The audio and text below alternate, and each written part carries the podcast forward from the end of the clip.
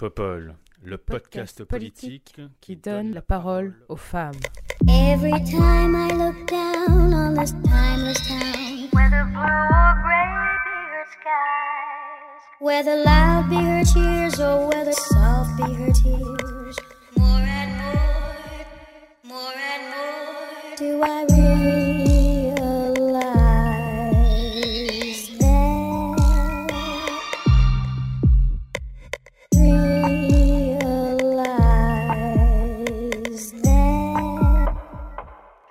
Bonjour, bonjour, bienvenue sur ce septième épisode de la deuxième saison de Popol. Et pour ce septième épisode, j'ai le plaisir de recevoir Anna Bikouloulou. Bonjour Anna, Bonjour. comment vas-tu? Bah, très bien, et toi? Ça va bien, merci. Je suis ravie de te recevoir ici. Est-ce que tu pourrais nous parler de toi, s'il te plaît? Oui, alors euh, je m'appelle Anna Bikouloulou, euh, j'ai 23 ans, très bientôt 24, euh, puisque mon anniversaire c'est le 25 janvier. Ah, bah, joyeux anniversaire en avance alors. Merci. Euh, je suis euh, bah, tout juste diplômée de sciences politiques et je travaille depuis peu dans un organisme public. Et puis en ce qui concerne mes engagements, je suis engagée dans une association féministe, féministe et intersectionnelle qui s'appelle Humans for Women et qui est vraiment top, hein, petit instant promo. Et aussi, bah, simplement pour situer d'où je parle, je suis également engagée chez les jeunes écolos. Donc évidemment, je m'exprimerai en mon nom propre uniquement, mais voilà, ça me semblait peut-être important de poser dès le départ le contexte dans lequel s'inscrit ma parole. Et, voilà, je suis très heureuse d'être avec vous aujourd'hui, un peu impressionnée, je ne vous le cache pas, mais j'ai hâte bah, de me nourrir de nos échanges. Super, merci beaucoup Anna, c'est un plaisir de te recevoir aussi. Nous avons aussi le plaisir de recevoir Amélie Coipel. Bonjour Amélie. Bonjour, euh, bon- j'allais dire bonjour Amélie, non, bonjour Léa, du coup. non, Amélie, c'est toi. Euh, oui. Mais tu as le droit de te dire bonjour à toi-même, hein, c'est un peu chelou. Allez, mais, bonjour euh, à moi-même. Euh, merci Léa de, de nous recevoir. Euh, et puis, euh, et puis j'ai hâte euh, de discuter de tout ça, euh, même si comme Anna, je suis un petit peu stressée, mais, euh, mais, Oh mais là c'est là cool. là, ça va bien se passer, il n'y a pas de souci.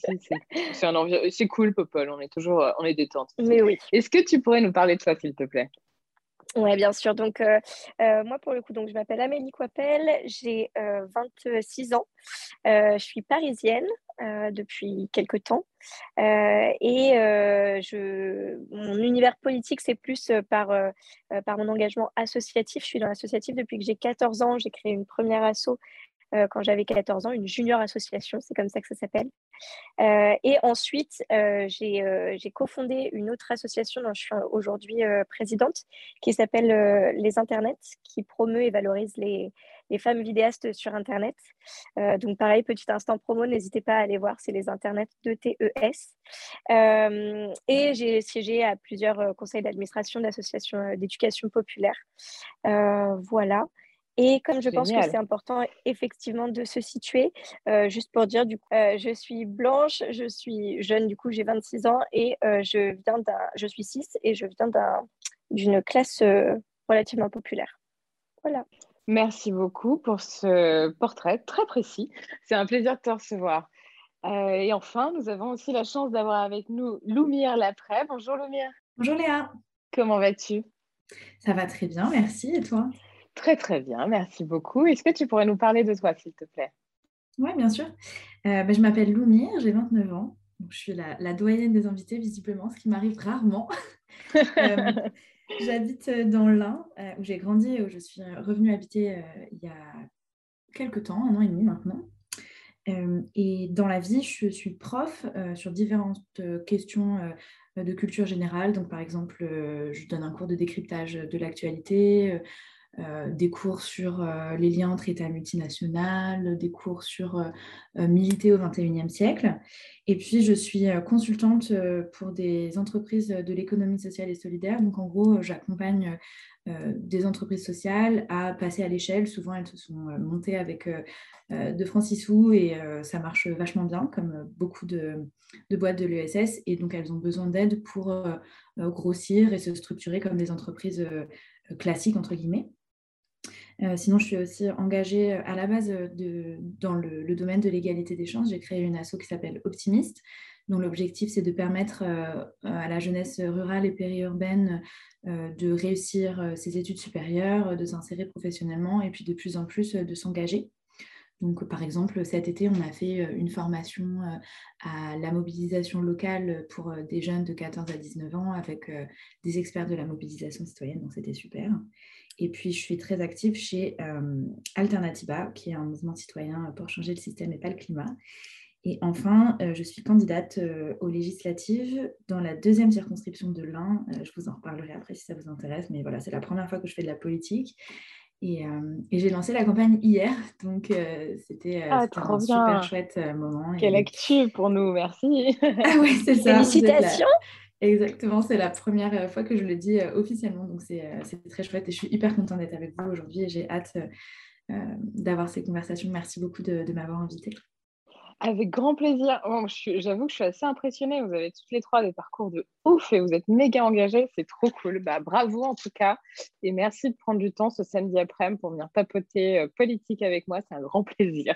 On va commencer, si ça ne vous dérange pas. On va parler d'abord d'Anne Hidalgo. Après avoir tenté sans succès de rassembler la gauche en proposant une primaire à l'ensemble des candidates et candidats, Anne Hidalgo a finalement maintenu sa candidature. Elle a, à ce titre, dévoilé son programme et son organigramme de campagne ces derniers jours. Côté programme, la candidate socialiste s'est fixée trois priorités l'urgence démocratique, l'urgence sociale et l'urgence environnementale. Parmi les mesures phares figurent notamment l'augmentation du SMIC de 15%, l'instauration stricte de l'égalité salariale entre les femmes et les hommes, la création d'un ISF climatique, la mise en place du référendum d'initiative citoyenne, le droit de vote à 16 ans ou encore le droit de vote des étrangers aux élections locales. Côté équipe, rien de très nouveau ou de très frais, il faut bien l'admettre. On retrouve naturellement ses soutiens, mais aussi quelques grandes figures du Parti socialiste comme Martine Aubry ou encore Bernard Cazeneuve. Et sinon, l'essentiel de l'équipe est plutôt composé de personnes qui gravitent de près ou de loin dans l'environnement de la candidate et du Parti socialiste depuis quand même un certain temps. Qu'en pensez-vous? Est-ce que la candidate socialiste a eu raison de maintenir sa candidature? Est-ce que son programme est suffisamment ambitieux et est-il de nature à séduire des électrices et des électeurs qui se situent encore à gauche. Ou est-il trop tard pour créer cette dynamique qu'elle attend tant depuis des mois? Et je vais d'abord donner la parole à Anna. Anna, qu'est-ce que tu en penses de tout ça? Alors, euh, merci euh, pour la question. Euh, bah, plusieurs choses. déjà, sur la question du maintien de sa candidature, je, trouve ça dommage parce que finalement, cette primaire euh, populaire, ça aurait pu euh, être un moyen pour elle de sortir par la grande porte. je pense qu'on peut légitimement s'interroger sur est-ce que le fait de faire 3%, ça ne serait pas qu'enterrer un peu plus le PS, un PS qui est déjà bien bas. voilà, je, pense qu'on peut se poser la question. par ailleurs, je trouve que ça lui aurait peut-être donné plus de cohérence euh, parce que voilà, proposer une primaire, puis finalement dire euh, qu'on a changé d'avis, je trouve qu'en termes d'image, euh, c'est peut-être donner l'impression qu'on n'est pas très solide sur ses appuis. Et à, trois mois de la présidentielle, ça ne me semble pas être le meilleur calcul. Alors, j'entends hein, l'argument du oui, mais sans Mélenchon, sans Jadot, ça n'a pas d'intérêt de faire cette primaire. Mais Mélenchon et Jadot étaient très clairs sur leur non-participation à la primaire dès le départ. Donc, ça me semble plutôt être un faux argument. Hein. Elle a quand même décidé d'ouvrir la porte à cette primaire, sachant ça. Donc, le plus cohérent aurait été de, bah, poursuivre sur cette voie. Euh, alors euh, voilà, il y a plein de théories hein, qui circulent sur euh, les raisons d'un potentiel maintien.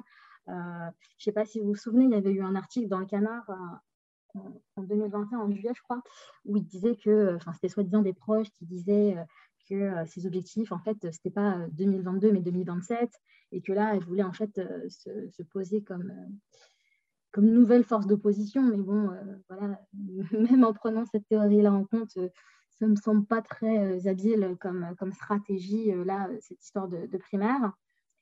je pense surtout aujourd'hui que bah, si elle maintient sa candidature, bah, c'est pour faire vivre le PS, faire en sorte qu'il tombe pas dans l'oubli, un peu le redynamiser aussi, parce que les périodes de campagne, c'est souvent aussi des temps lors desquels les partis recrutent beaucoup de nouveaux adhérents et adhérentes. Et puis, euh, si le parti existe euh, sur la scène médiatique, même si ça ne porte pas à l'Élysée, bah, ça peut toujours porter à l'Assemblée. Et euh, voilà, on sait que les scores des législatives sont importants pour les partis politiques.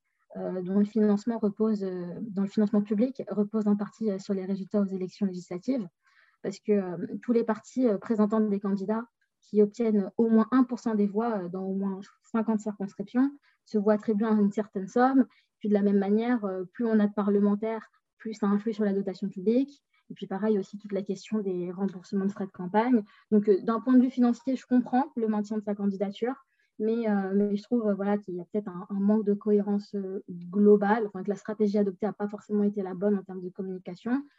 Et puis, peut-être juste pour terminer cette question du maintien, moi, je dois avouer que le principe de l'union, voilà, il est assez séduisant.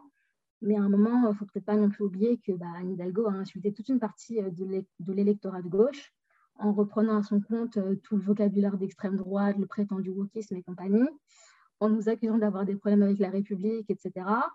Donc, à un moment, je pense que ce n'était pas acceptable de tenir de telles positions, euh, de faire des antiracistes des véritables racistes. Euh, quand on voit qu'il y a l'extrême droite qui déchire dans les rues de Paris, à un moment, voilà, euh, c'est pas possible, on ne peut pas l'accepter. Et avant même de parler du nom, je pense qu'il faudrait déjà qu'il y ait des excuses en fait qui soient, qui soient présentées. Je dois avouer que j'étais assez étonnée par le programme. je ne m'attendais pas forcément à grand chose, mais j'ai quand même été un peu étonnée bah, parce que voilà, il y, a eu pas mal de, mesures qu'elle a reprises qui sont portées par l'avenir en commun ou par le pôle écologiste. Euh, voilà, mais euh, même si j'ai eu l'impression de retrouver certaines mesures euh, de l'avenir en commun ou du pôle écolo, bah, le programme d'Hidalgo, ça en reste pas moins condensé, en moins poussé, je trouve. Sur certains points, c'est un programme qui reste assez dans la retenue, qui est trop timide à mon sens. Déjà, voilà, elle, commence, par nous dire que c'est une femme politique, elle insiste vraiment sur la dimension femme, mais ensuite la question des femmes est, très, est vraiment pas mal diluée dans son propos. Euh, mis à part deux, trois points euh, sur l'allongement du congé paternité, les salaires égaux et euh, les 1 milliard contre les violences sexistes et sexuelles, bah, elle ne propose pas de plan de grande ampleur et, c'est vraiment dommage. Pareil, ce qui m'a vraiment frappé en lisant son programme, c'est que sur absolument toutes les mesures sociales qui sont un peu innovantes et qui pourraient vraiment marquer un changement, du type la réduction du, temps de travail, bah, dans son vocabulaire, elle parle de proposer, demander, dialoguer, inciter et pas d'imposer. Et euh, ça donne l'impression voilà, que le PS, là, en tout cas, ne porte pas de réel changement en profondeur. Et euh, je veux dire, moi, je veux bien discuter avec les patrons hein, de la réduction du temps de travail, mais on sait bien que euh, ce type de mesures, bah, si, on, si elles ne sont pas contraignantes, si on les généralise, elles ne se généraliseront pas, en fait. Et puis, sans même aller jusqu'à la contrainte, parce que pour le coup, bon, bah, aucun, aucun programme ne peut, ne peut proposer de, de contraindre aussi frontalement. moi, je trouve qu'on peut s'interroger quand même sur la manière de faire. Euh, parce que ce qu'elle propose, c'est surtout euh, des dialogues par le haut euh, et qui n'incluent pas forcément les travailleurs et travailleuses eux-mêmes. et voilà, ça, c'est vraiment, vraiment très dommage. Voilà, et puis, pour pas non plus monopoliser la parole, juste peut-être dire un mot aussi que, sur le fait que, bah, au-delà de la question du programme, pour moi, il se pose vraiment la question de la crédibilité et de la confiance. Est-ce qu'aujourd'hui, on fait confiance au PS pour porter des mesures de gauche? Et bah, j'ai l'impression que malheureusement, la réponse est non. Euh, au-delà des nombreuses trahisons qui ont pu se produire euh, bah, sous le quinquennat Hollande, euh, bah, le PS a fait des années qu'il porte plus les voix des classes populaires, pour ne parler que d'elles hein, déjà.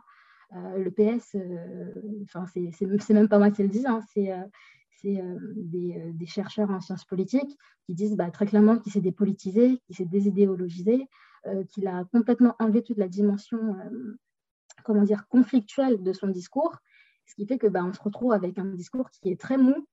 Euh, ouais, assez euh, lisse, euh, ouais, qui fait plaisir à tout le monde. Oui, ça c'est assez vrai, je suis d'accord. Après, moi j'étais quand même, j'étais agréablement surprise par, par son programme, pour être honnête. Je trouve qu'il y a quand même des mesures assez intéressantes. Et puis, dans sa globalité, je suis d'accord avec toi, c'est peut-être pas suffisamment ambitieux. Mais je trouve qu'il y a quand même une volonté de réaffirmer, en tout cas, on parle effectivement d'urgence démocratique, sociale et environnementale. Les axes sont bien. Les axes sont, je pense que le contexte, enfin disons le, comment dire, euh, le problème, et, enfin les problèmes principaux sont posés, mais effectivement c'est peut-être pas suffisamment ambitieux. Amélie, t'en as pensé quoi toi? Alors, euh, moi, comme toi, je n'aurais pas, euh, euh, espéré autant du programme d'Anne Hidalgo. Après, je suis aussi d'accord avec Anna, je vais vraiment faire la Suisse, mais en fait, je trouve qu'elle a, presque 5 ans de retard, en fait, Anne Hidalgo. pour moi, là, elle est sur une position assez macroniste de ni de droite ni de gauche. Je me mouille pas trop. bien qu'elle ait un programme, hein, ce que Macron n'avait pas. mais globalement, je trouve qu'effectivement, ça, reste, ça reste encore pas assez franc pas assez socialiste. et je suis très d'accord avec cette question de la dépolitisation qui effectivement est théorisée de toute façon.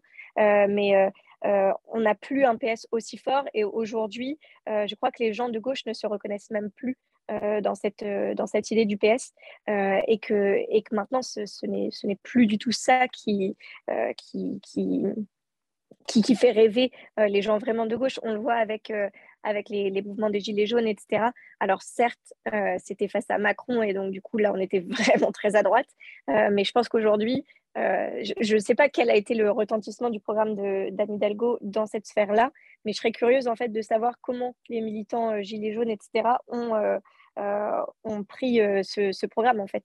Il y a certaines, certaines choses qui sont intéressantes. je pense notamment euh, au salaire des, professeurs. Vous en aviez parlé dans le dernier Popol. Euh, c'est justement un gros problème, euh, le, salaire des, professeurs aujourd'hui.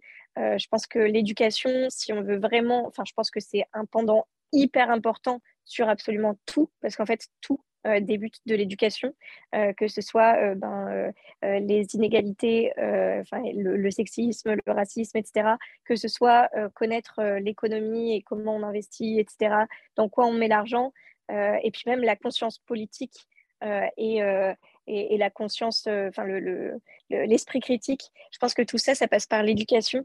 Euh, donc, je pense que donner vraiment de l'argent euh, aux professeurs et euh, faire de leur salaire quelque chose de vrai, bah, ça, a du sens. après, voilà, je suis assez curieuse. moi, je suis très chaude de l'ISF, l'ISF climatique. prendre l'argent à ceux qui polluent le plus, puisqu'on sait qu'aujourd'hui, 90% de l'empreinte carbone et de la pollution est liée à, est, faite pardon, par 10% des plus riches. Euh, du coup, cette question de l'ISF, euh, moi, ça me, ça, me, ça me plaît bien. Donc, il y, a des choses ouais, ou moins bien. C'est super intéressant, c'est super juste en fait comme mesure. Oui, tout à fait. Après, oui, ça c'est un truc que je n'ai pas précisé dans ma présentation. Moi, je bossais aussi dans l'écologie avant. donc, il y a des choses qui, qui me, enfin pas qui me triggerent, mais, mais par exemple, c'est très bien d'avoir cette question de l'ISF climatique. Après, euh, c'est aussi euh, l'importation euh, qui est intéressante parce que certes, il y a l'empreinte écologique qu'on a, notamment avec le numérique. On aura l'occasion, je pense, d'en reparler quand on parlera de Macron tout à l'heure. mais il n'y a pas que ça dans l'empreinte carbone, il y a aussi tout ce tout ce qu'on amène. enfin voilà, l'importation carbone, hein, c'est comme ça que ça s'appelle. donc ça, on n'a pas vu grand-chose en fait on n'a pas entendu grand-chose sur la sécurité. Euh, moi, j'aimerais bien savoir euh, ce qu'elle ce qu'elle prévoit, hein, parce qu'elle avait quand même lancé euh, une police municipale, etc. j'aimerais bien savoir ce qu'elle pense justement, parce qu'elle avait quand même eu des, des, mots, comme disait Anna, qui étaient très problématiques, en disant qu'effectivement les antiracistes étaient, étaient limite les, les fachos aujourd'hui. donc, tout ça, moi, j'aimerais bien, j'aimerais bien savoir ce qu'il en est. Euh, et une dernière chose, juste avant de, donner la parole euh, sur l'organigramme, euh, je suis quand même assez, comment dire, j'ai presque envie de rire parce qu'en fait, je trouve que ça fait vraiment, j'ai voulu inclure un peu tout le monde. D'ailleurs, elle parle d'équipe de France, des maires. bon, enfin, je trouve que ça en dit long, quoi. C'est que justement, elle n'a pas trop su choisir, qu'elle essaie un peu de, de, ramener tout le monde. Il y en a sur Twitter qui rigolent. elle n'a pas eu trop le choix non plus. Hein. Oui, oui, oui, très certainement. Mais du coup, euh, effectivement, euh, il y en a qui rigolaient sur Twitter en disant que c'était ces 2% d'électorat euh, ou bien qu'il fallait poser des RTT pour lire tout l'organigramme. Mais effectivement, c'est trop salaud. c'est trop salaud, mais c'est un peu vrai. Donc, non, j'ai bien envie de, de, voir la suite. Après, effectivement, ce maintien, pour moi, il est. Il n'a pas de sens dans le sens où ça fait un peu ah bah je vous propose de faire ça ah personne ne veut. Ah bon bah non en fait euh, je blaguais en fait moi non plus je veux pas c'était carrément une blague. Ouais mais surtout euh, euh, quand tu repenses c'est dommageable. elle parlait elle parlait en plus de responsabilité etc moi quand on l'a reçu on l'a reçu jeudi sur le plateau de Backseat je lui ai dit mais franchement si vous dites enfin en, proposant le 8 décembre cette union euh, justement derrière une candidate ou un candidat à travers une primaire de la gauche, vous parliez de responsabilité. Est-ce que finalement la responsabilité, ce ne serait pas d'aller jusqu'au bout et de retirer votre candidature? Mais un candidat qui serait finalement euh, peut-être euh, mieux positionné Loumire, t'en penses quoi? Pour être honnête, moi j'ai lu le programme, je me suis dit, bon, bah voilà, c'est un programme de gauche écolo. j'ai eu les mêmes réactions quand j'ai lu le programme de Jadot et quand j'ai lu le programme de Mélenchon. Donc pour moi, le programme, euh, il est chouette. Enfin, je veux dire, il n'y a, pas de, a pas de sujet. Tout le monde est d'accord qu'il faut taxer les riches euh, pour euh, financer une transition écologique. Tout le monde est d'accord qu'il faut sortir du nucléaire à un moment. Tout le monde est d'accord qu'il faut augmenter le SMIC. Tout le monde est d'accord qu'il faut ne pas augmenter l'âge de la retraite à 67 ans comme nous propose Edouard Philippe. Donc pour moi, la vraie question, elle est surtout sur comment on gagne. Parce que en vrai, je suis, moi, je suis une grande, euh, une grande défenseuse de, l'union, euh, juste parce que aujourd'hui, on ne peut pas gagner autrement. Alors, euh, c'est sans doute un peu triste. Et pour moi, en effet, je, rejoins complètement Anna et Amélie là-dessus. C'est aussi le résultat de dizaines d'années de dépolitisation des organes politiques, d'abandon des classes populaires, des quartiers pop, de la ruralité à la droite ou à l'abstention. Mais bon, le fait est qu'aujourd'hui, on, est, euh, on est dans cette situation. Donc moi, ma question, c'est comment on s'organise pour que le libéralisme et euh, les fascistes, parce que c'est quand même de ça dont on parle, hein, euh, ne prennent pas le pouvoir. Et donc, ça ne peut pas passer autrement que par une victoire de la gauche. Et, ça ne peut, et, cette victoire, elle ne peut pas advenir sans une union. Donc en fait, moi, je vois même pas. Enfin, en fait, à partir du moment où on a vu les programmes et on n'est pas d'accord sur tout, certes, mais enfin bon, euh, il y a quand même, enfin, ce qui nous rassemble est beaucoup plus euh, important que ce qui nous divise. Ma question, c'est comment on gagne? Donc, j'avoue que moi, je ne comprends pas euh, ce maintien. Je le comprends sur des raisons perso, des raisons d'appareil politique. ok, mais quand j'entends que son objectif c'est 2027, franchement, j'ai envie de hurler. Enfin, là, on parle quand même de dizaines de millions de gens qui euh, sont dans la précarité, de millions de gens qui sont tombés dans la pauvreté depuis la pandémie. Euh, ma mère, elle est prof, par exemple, euh, elle en est à un stade où elle a 37 gamins. on ne sait jamais qui va être là, qui va pas être là. Les parents, ils travaillent surtout en 3-8. Donc, autant vous dire qu'aller faire les tests avant d'amener les gamins à l'école, c'est juste pas possible. Enfin, la dernière fois, elle a fait son, premier, sa rentrée, il y a des gamins, les parents n'ont pas pu venir parce qu'ils n'avaient pas 8 euros à mettre d'essence dans la voiture pour venir à la réunion, en fait. Donc moi, quand on me dit pour 2020, enfin on va attendre 2027 pour ces gens, franchement, je, me dis, qu'est-ce que vous faites à faire de la politique en fait si vous n'avez pas envie de gagner? Je, pense qu'on peut tous se mettre d'accord sur euh, le fait que l'immense majorité des gens qui font de la politique à haut niveau en France euh, n'ont pas ces problèmes. En fait, ils ne se demandent pas comment ils vont remplir leur frigo, ils ne se demandent pas comment ils vont remplir euh, leur, leur réservoir d'essence, comment ils vont passer leur contrôle technique. Ils sont complètement hors sol. Quoi. Mais donc, du coup, laissez-nous faire en fait, parce qu'il y a plein de gens qui veulent faire de la politique pour changer des vies. Et donc franchement, euh, moi, ça me désespère. Quoi. et surtout que cette absence d'union, elle a euh, des résultats en chaîne. Euh, Anna, elle parlait des, à très juste titre des législatives. Le fait qu'il n'y ait pas d'alliance au présidentiel fait qu'il ne peut pas y avoir d'alliance aux législatives parce que tout le monde nous dit Ah, en fait, on est d'accord qu'au niveau local, on pourrait s'allier, mais le national ne veut pas parce que ça voudrait dire, si on commence déjà à faire des négos d'alliance, on admet qu'on va perdre à la présidentielle. Et on ne peut pas faire ça parce qu'il faut garder la face. Donc, ce qui se passe, c'est que les alliances, elles vont avoir lieu moi je pense très malheureusement le soir du premier tour parce que la gauche ne sera pas au deuxième tour vu la tournure que ça prend. Et il va nous rester deux mois pour faire campagne.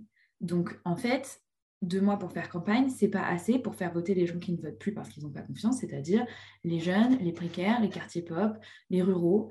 Et donc, non seulement euh, ils empêchent les électeurs de gauche de comprendre pour qui s'engager, donc ils se, privent de forces euh, militantes, de gens qui vont euh, faire du porte-à-porte, qui vont faire du phoning, etc. Mais en plus, euh, ils, se, ils, se, ils, se privent d'alliance aux législatives. Donc euh, voilà, moi c'est ça que ça m'inspire. à force de dire qu'ils veulent parler que de leurs idées et de ne pas faire l'union, on finit de parler que de l'union et jamais de leurs idées. Donc si jamais ils voulaient vraiment qu'on gagne, ils se débrouilleraient d'une manière ou d'une autre, c'est leur responsabilité, c'est eux qui ont signé pour vouloir être euh, euh, président ou présidente de la République et ils se débrouilleraient pour que ça se passe. Je ne comprends pas par exemple pourquoi ils ne nous ont pas proposé euh, ce qu'ils font en Angleterre, un shadow cabinet, où en gros, ils se disent, on fait campagne en équipe on fait campagne avec, bon, bah, toi, tu seras ministre de ça, toi, tu seras ministre de l'environnement, du travail, etc. Déjà, ça donne beaucoup de transparence aux gens et, aux électeurs et aux électrices. Et en plus, ça permet de donner de la visibilité et de créer des alliances, des alliances qui sont concrètes. Donc, euh, enfin bref, ça ou autre chose, il y avait beaucoup, plein de manières euh, de gérer ces alliances rapidement. Et je trouve que c'est un peu facile de aujourd'hui, là, depuis trois jours, taper sur la primaire populaire, qui, euh, on se rappelle, c'est un ensemble de trentenaires qui n'ont jamais fait de politique et qui sont obligés de se taper tout ça juste pour avoir une chance de gagner. Et, et, voilà, alors qu'ils ne sont pas responsables pour ça. Donc voilà, moi, ça me met dans un grand état de colère quand je pense aux gens qui bénéficieraient euh, d'une politique de gauche dès 2022. Pour moi, c'est irresponsable. Ouais, c'est irresponsable, c'est clair, c'est un gros loupé et il y a urgence, effectivement. Cette urgence dont elle parle tant dans son programme, c'est aussi une urgence qu'il faut décliner sur le terrain. Amélie, mm-hmm. tu voulais réagir? Oui, en fait, je pense que ce que Loumir pointe, en fait, c'est aussi la professionnalisation de la politique et le fait que, effectivement, comme elle le dit et comme vous le dites toutes les deux, les gens aujourd'hui sont totalement hors sol. C'est le fait que pour faire de la politique, le, chemin quasiment obligatoire, c'est passer par l'ENA, donc par une école, c'est d'être dans, certains carcans, c'est de penser d'une certaine manière, c'est d'avoir des conseillers sur certaines choses, etc. Et tout le monde marche un petit peu de la même manière. Euh, et je trouve qu'effectivement, c'est ça qui est aussi très intéressant avec euh, la, primaire populaire. Euh, moi, je trouve ça. Hey, I'm Ryan Reynolds. At Mint Mobile, we like to do the opposite of what Big Wireless does. They charge you a lot. We charge you a little. So naturally, when they announced they'd be raising their prices due to inflation, we decided to deflate our prices due to not hating you. That's right. We're cutting the price of Mint Unlimited from $30 a month to just $15 a month. Give it a try at mintmobile.com slash switch. $45 upfront for three months plus taxes and fees. Promote for new customers for limited time. Unlimited more than 40 gigabytes per month. Slows. Full terms at mintmobile.com. Fascinant de voir comment un mouvement a pu euh, autant euh, prendre de place. Et, euh, et, juste pour terminer, du coup, et faire le lien avec Anne Hidalgo, je pense que ça aurait été un vraiment très fort message que de dire, bah, tant pis, en fait, si, euh, si vous, vous, n'êtes, euh, vous, ne rejoignez pas la primaire populaire, euh, et de se dire qu'en fait, bah, tant pis, je serai fidèle à moi-même et je serai fidèle à mes envies de démocratie, parce qu'en fait, pour moi, on est vraiment sur un enjeu de démocratie, et de dire, du coup, je ferai partie de ces candidats, et tant pis, si je n'ai pas, la pas la présidentielle. Moi, le problème, c'est qu'aujourd'hui, les gens, ça devient un métier. Euh, il y a cette question des finances. Euh, et comme le disait Loumir, euh, les gens à la primaire populaire, là aujourd'hui, ils ne sont pas du tout salariés ni indemnisés pour faire tout ce qu'ils font. sauf qu'aujourd'hui, la politique, c'est ça. C'est beaucoup de gens qui sont, bah, qui sont payés pour faire de la politique et ça devient vraiment une, une professionnalisation. et je trouve que ça enlève beaucoup de sens euh, il faut, se poser des questions là-dessus aussi, ça c'est clair. Comment on fait de la politique, euh, par quels moyens? Enfin bref, il faut aussi donner aux citoyennes et aux citoyens les moyens de s'engager en politique, ça c'est un vrai sujet. Il hein. faut avoir le mm. temps, il euh, faut avoir les moyens financiers aussi. Si on travaille, parce qu'on fait des. Enfin, quand on est étudiant par exemple, étudiant ou étudiante et qu'on doit travailler à côté, bah, on ne peut pas s'engager en politique, c'est juste pas possible. Enfin, ça c'est une réalité. Anna, je te laisse la parole peut-être pour conclure sur ce thème et on passera au second thème s'il vous plaît. Oui, complètement. Alors, euh, bah, je, rebondis sur ce que vous venez de dire, hein, sur la question de la professionnalisation de la politique. Et euh, bah, en l'occurrence, je trouve que l'organigramme euh, d'Anne Hidalgo en est un bon exemple parce qu'il bah, n'y a, pas, a pas trop de nouvelles têtes et ça donne l'impression voilà, qu'il n'y a pas non plus de renouvellement bah, des pratiques militantes qui sont prônées. Et bah, simplement pour dire que je trouve que c'est tout à fait regrettable. Voilà. C'est clair, c'est vrai que c'est pas, on n'était pas, c'était pas une grande surprise hein, ce, cet organigramme de campagne. On a pas fait, wouh, et ben non, ça change. Non, pas vraiment. Merci beaucoup à toutes les trois pour euh, vos interventions sur, euh, sur ce premier sujet. On va passer au deuxième sujet. À l'occasion de la présidence française de l'Union européenne, le président de la République a prononcé mercredi dernier un discours devant les parlementaires européens. Ce discours a permis au chef de l'État de présenter ses priorités dans le cadre de cette présidence dont l'élection présidentielle en France vient fortement bousculer le calendrier. En effet, la présidence de l'Union européenne est tournante, ce qui implique qu'elle change tous les six mois pour permettre à tous les États membres d'assurer cette présidence. En l'occurrence, la présidence française devrait être assurée du 1er janvier au 30 juin 2022. Or, compte tenu de l'élection présidentielle, cette fonction ne pourrait être assurée que de manière assez discontinue. De nombreuses personnes ont d'ailleurs critiqué le choix d'Emmanuel Macron qui a décidé de maintenir ce calendrier alors qu'il aurait pu reporter cette présidence. Pour le chef de l'État, ce choix prouve qu'il souhaite investir cette opportunité pour consolider son image d'Européen convaincu auprès de son électorat dans la perspective de l'élection présidentielle. D'ailleurs, L'élection nationale s'est invitée au Parlement européen mercredi dernier et nous avons pu voir, chose assez inédite puisque cette pratique n'existe pas en France, les parlementaires européennes et européens prendre la parole les uns les unes après les autres devant le chef de l'État au point d'agacer les eurodéputés d'autres nationalités. Qu'en pensez-vous? Est-ce qu'Emmanuel Macron a eu raison de ne pas reporter cette présidence? Est-ce que cela va le servir et est-ce que les eurodéputés européennes et européens ont eu raison d'interpeller le président sur son bilan présidentiel à l'occasion de ce discours. Amélie, qu'en as-tu pensé? Donc moi, en toute transparence, euh, je n'ai pas été euh, surprise que, qu'on ait des, députés euh, qui prennent la parole parce qu'effectivement, euh, c'est, ça reste un élément de campagne pour Emmanuel Macron, mais ça a toujours été le cas, même si effectivement cette présidence tournante, tout le monde ne l'a pas eu. Le dernier en date, c'était Nicolas Sarkozy, puisque c'est tous les 13 ans à peu près. en revanche, le, fait d'avoir une plateforme politique beaucoup plus, plus grande pour le président sortant, c'est tout à fait normal puisqu'il prend la parole en tant que président. Donc certes, c'est un nouveau candidat, mais c'est tout à fait normal. Euh, moi, je ne trouve pas qu'il aurait particulièrement dû euh, la, euh, reporter cette présidence. En revanche, je trouve ça un peu dommage parce que six mois pour cette présidence, ça, ça, reste très peu, surtout si il n'est pas réélu ce que par ailleurs euh, je souhaite. Je ne sais pas si j'ai le droit de le dire, mais, euh, mais voilà.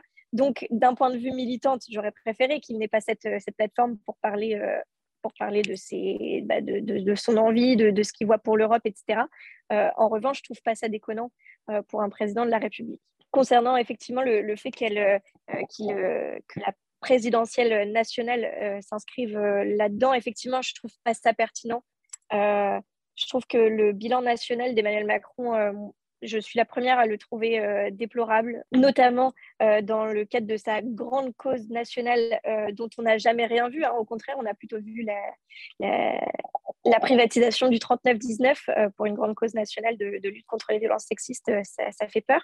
Ça n'a pas eu lieu. Pour hein. moi, ça n'a pas eu lieu. Hein. Oui, oui, mais je veux dire, c'était là-dessus qu'il était, qu'il était parti. donc, en fait, je trouve que ça n'a pas grand rapport avec sa vision de l'Europe et cette euh, politique euh, tournante. Donc là, je me ferais presque l'avocat du diable, mais en soi, je ne trouve pas ça si horrible que ça qu'Emmanuel Macron ait, pris la présidence. Merci beaucoup, Amélie. Lumière, toi, tu as, perçu ça comment? Comment tu as accueilli cette séquence au Parlement européen? Ben, J'ai trouvé que c'était à l'image à et à la hauteur de, de, la politique française. Quoi je, comprends euh, la tentation de vouloir s'adresser directement euh, au président, sachant qu'en France, euh, ce n'est pas possible pour les députés. et en même temps, je, trouve que c'est vraiment à l'image de, y compris des, des, dynamiques de pouvoir. Par exemple, j'ai trouvé ça assez révélateur que après les différentes les différents discours euh, des, chefs d'opposition, des différents députés d'opposition. Euh, Macron euh, répond poliment aux opposants de gauche et face de Jordan Bardella, son ennemi absolu, le seul qui démolit, entre guillemets. Quoi. Pour moi, ça veut bien dire là où il voit ses vrais ennemis, c'est-à-dire l'extrême droite. Quoi. Il en fait, comme depuis le, début de son mandat, euh, son, espèce de bête noire. Alors, euh, loin de moi l'idée de dire que euh, l'extrême droite française n'est pas un ennemi absolu, enfin, du moins les, cadres. Je pense qu'il y a beaucoup de gens qui votent pour l'extrême droite en France qui ne sont pas idéologues, mais bon, bref. et, je, trouve que ça dit beaucoup de sa perception du rapport de force de, la politique française. Enfin, les écolos et, les, gens de gauche sont un peu à mépriser. Euh, et l'extrême droite est à combattre. Alors, euh, j'aimerais bien qu'on arrive à inverser euh, ce rapport de force et qu'on se, se, place au centre et au moins comme, quand je dis on, je parle de, bloc des justices, entre guillemets, euh, comme on, a pu déjà l'appeler, mais enfin euh, de la gauche qui pour moi va du PC au PS avec des dissensions internes que je ne nie pas, bien sûr, et que je ne mets pas sous le tapis, mais qui sont moindres par rapport à des gens qui veulent littéralement changer l'état de droit, quoi. Euh, et, du coup, euh, j'aimerais bien qu'on nous perçoive un peu plus euh, comme menaçant, entre guillemets, pas parce que j'aime le côté agressif de la politique, mais parce que la politique, c'est un rapport de force, et que là, on est perçu comme n'ayant pas de, marge de manœuvre dans ce rapport de force. et puis sinon, sur le, contenu de l'intervention de Macron, bah voilà, ces grands, ces grands caps de la démocratie, la paix, le progrès, pour moi, c'est assez à l'image de ces positionnements euh, progressistes, donc beaucoup de symbolique euh, et puis assez peu de, concret et surtout pas d'argent. Euh, quand il propose quand même que la protection de l'environnement soit inscrite dans la Charte des droits fondamentaux de l'UE, alors que c'est lui qui tue les propositions de la Convention citoyenne pour le climat dès qu'elles deviennent contraignantes, qui refuse de taxer les plus riches, qui sont aussi les plus grands pollueurs, qui refuse de conditionner les aides publiques qu'on a distribuées avant et pendant la pandémie à des engagements écolos je me dis un peu, bon, bah, ok, c'est bien, on va écrire dans une charte que euh, la protection de l'environnement, c'est important, euh, mais en fait, quand est-ce qu'on va financer la transition écologique? Quand est-ce qu'on va financer des emplois climat?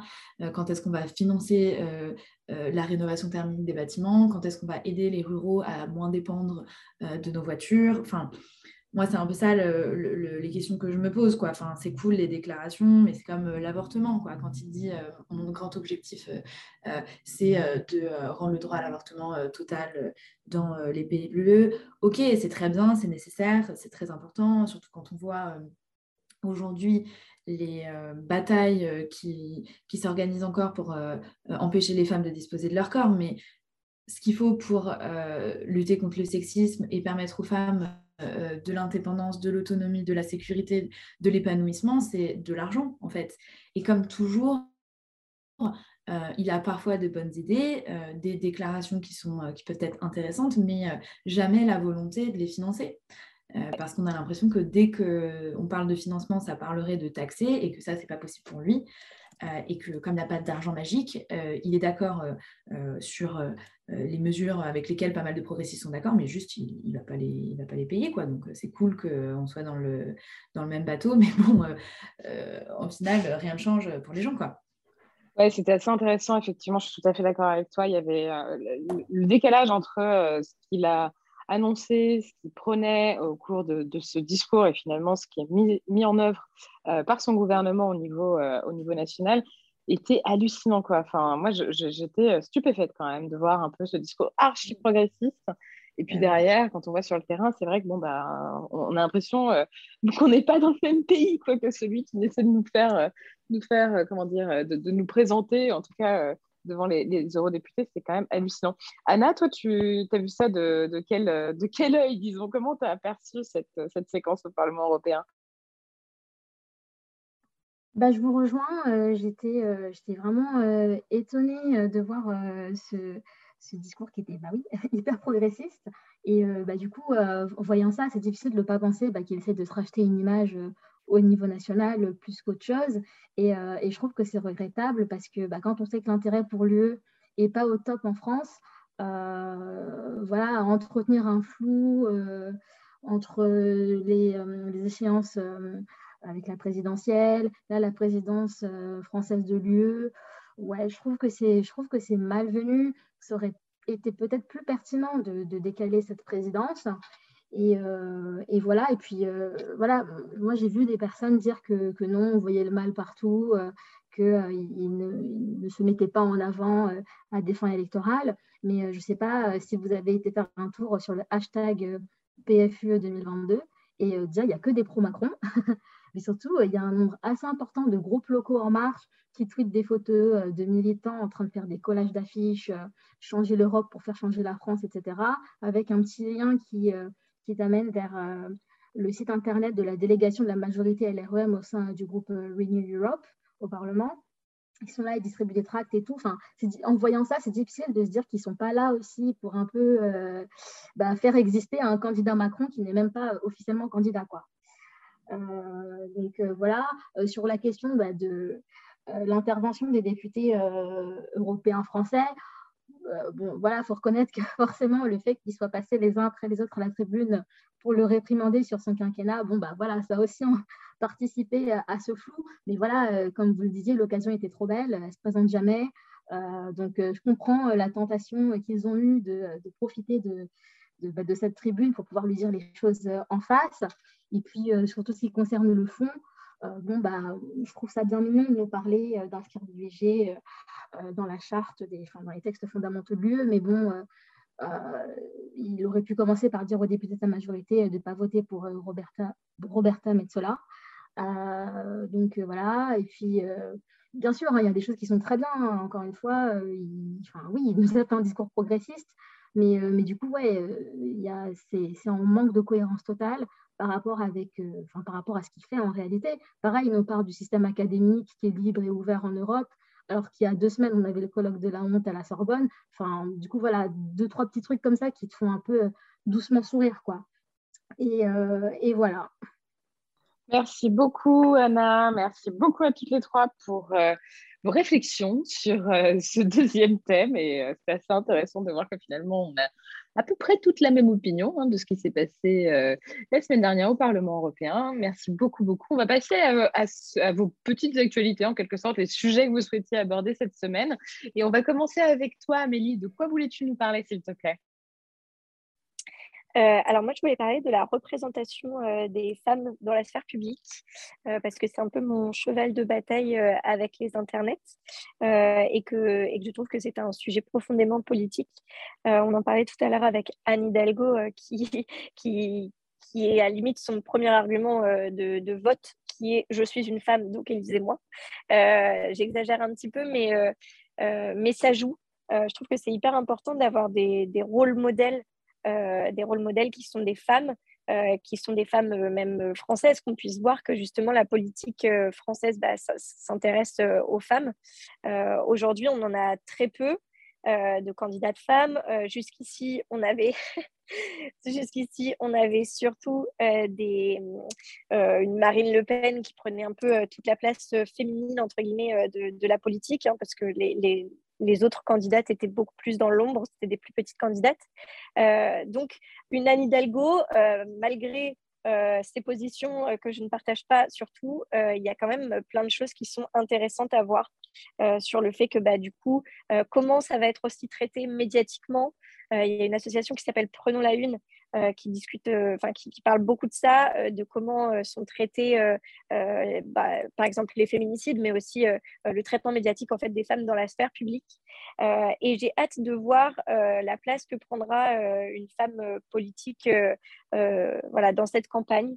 donc voilà, je je ne sais pas s'il y a une discussion à avoir, mais voilà, juste en tout cas avoir cette, cette question des rôles modèles dans la tête je ne dis pas qu'il faut élire Anne Hidalgo pour cette raison, euh, mais que euh, c'est bien d'avoir des, des, femmes qui, qui, se lancent. Et j'ai envie de dire à toutes celles qui écoutent, si vous écoutez ce, podcast, c'est que forcément, vous avez un peu d'intérêt politique.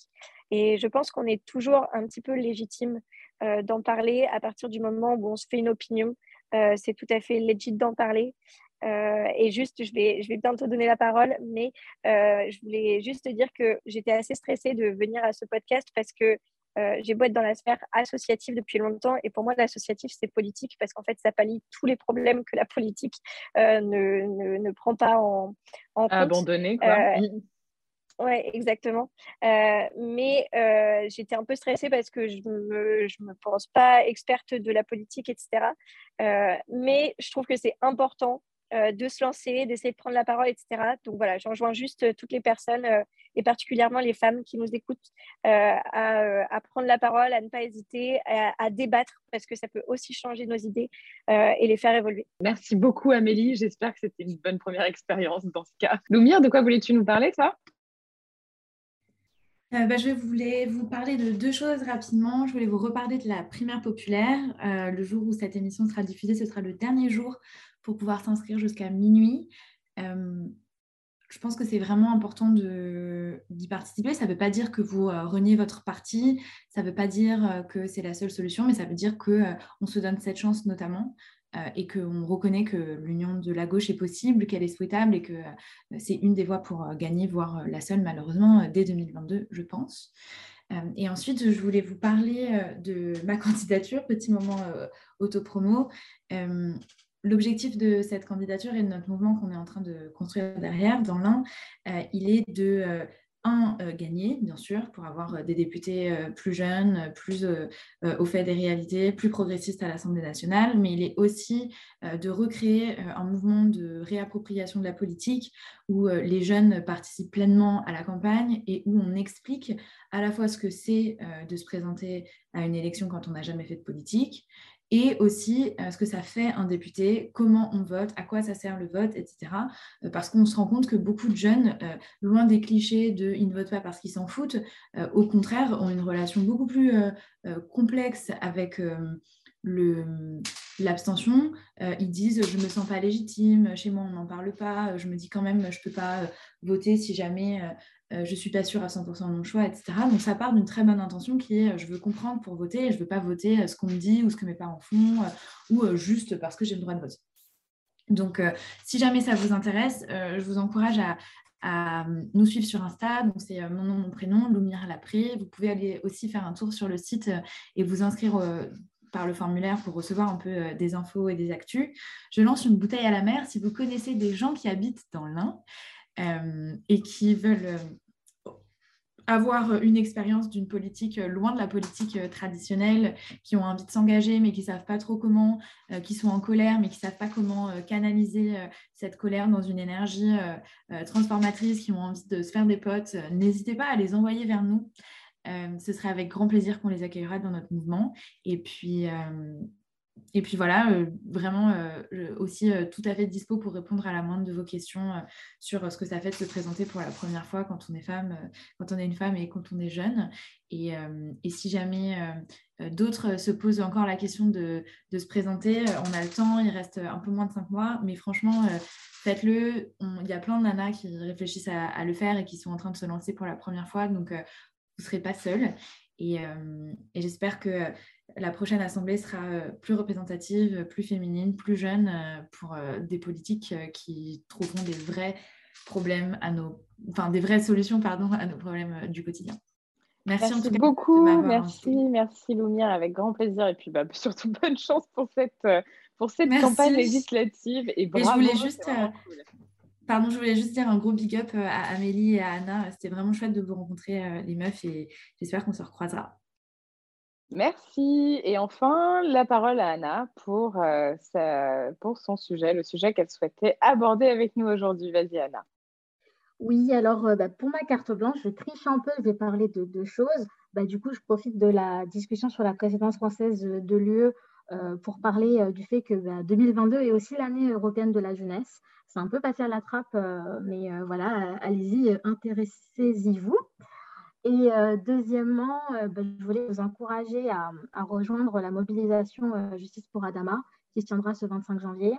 Et si jamais au moment où vous entendez, écouter ce podcast, la date du rassemblement est dépassée, ben, je peux que ben, vous encourager à tout de même vous rapprocher du comité Adama, à les soutenir dans leurs actions en partageant leurs posts, en faisant des dons, bref, en vous mobilisant. quoi. Parce que voilà, l'affaire Adama Traoré elle reflète malheureusement bien trop les dysfonctionnements de notre système, que ce soit le racisme, la justice de classe euh, ou autre. Et euh, je pense que bah, c'est crucial euh, de les soutenir. Voilà, et puis simplement redire que c'était vraiment trop, trop chouette de discuter avec vous. C'était vraiment un plaisir de vous rencontrer et, vraiment plein de force à, vous pour vos projets. Merci beaucoup Anna, merci beaucoup à toutes les trois d'avoir répondu présente pour ce nouvel épisode de Popol. J'en profite pour vous dire que Popol devient Popol Live une fois par mois au point éphémère. Le prochain live de Popol, donc avec du public, on vous reçoit, c'est gratuit. Ce sera le 11 février à 20h. On parlera des violences sexuelles et sexistes en politique en présence de Nelly Garnier, Fiona, Fiona Texer et Rose Lamy. Je vous embrasse, je vous dis à bientôt et bien sûr, n'hésitez pas à soutenir Popol avec le Utip. À bientôt et bonne semaine.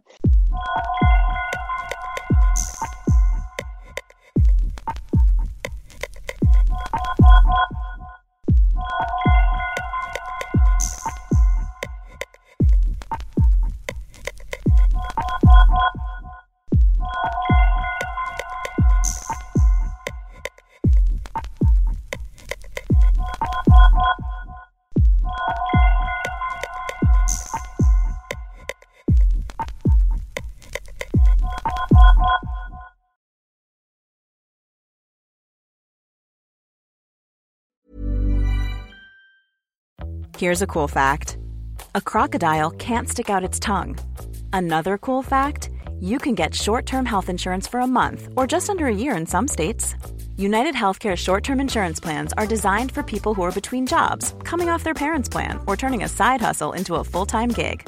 Underwritten by Golden Rule Insurance Company, they offer flexible, budget friendly coverage with access to a nationwide network of doctors and hospitals. Get more cool facts about United Healthcare short term plans at uh1.com.